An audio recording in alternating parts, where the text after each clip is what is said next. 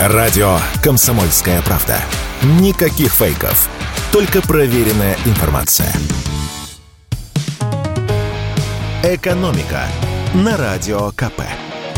Здравствуйте, дорогие слушатели радио «Комсомольская правда». В эфире наш ежедневный обзор самых важных и интересных новостей из мира экономики. И, знаете, после всех этих событий хочется рассказать что-нибудь успокаивающее. Например, о том, как у нас в экономике все хорошо. Итак, на первом после бурных выходных заседании правительства первый вице-премьер Андрей Белоусов доложил о том, что у нас происходило в банковской, торговой и транспортной сферах. По его словам, спрос на наличку вырос в 15 регионах страны, в среднем на 30%. В Воронежской, Липецкой и Ростовской областях, а также в крупных городах спрос на наличность вырос на 70-80%. Ажиотаж был и в торговых сетях, прежде всего в южных регионах. В Ростовской области спрос на продукты вырос на 10-15%, в Липецкой на 30%, а в Воронежской на 50%. При этом перебоев не возникло.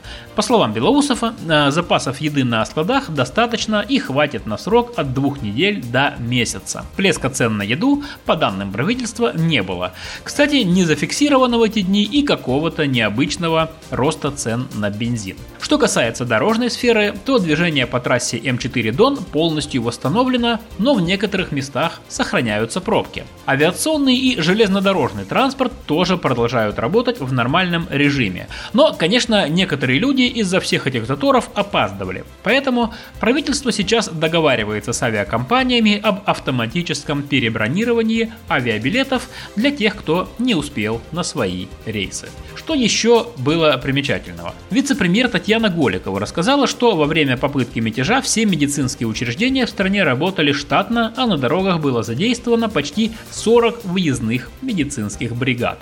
Дефицита лекарств в аптеках и больницах, по словам вице-премьера, нет. Но все-таки э, российская экономика это не только бесконечный позитив и череда рывков в светлое и богатое будущее. Давайте обсудим одно важное новшество, которое может привести к росту цен.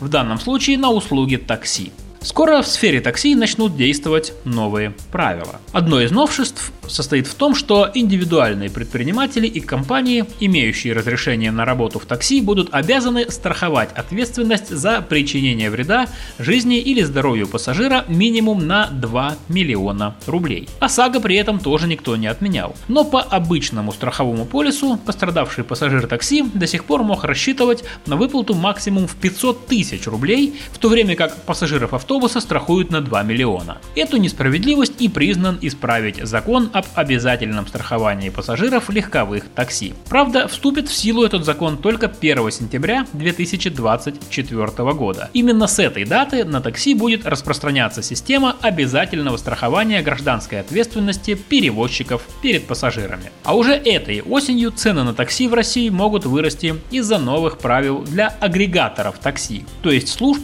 которые принимают заказы и раздают их водителям. Госдума в первом чтении приняла законопроект, который предусматривает штрафы до 500 тысяч рублей агрегаторам за передачу заказов тем водителям, которые не имеют официальной лицензии. При этом такую лицензию имеет сейчас в лучшем случае один из пяти таксистов.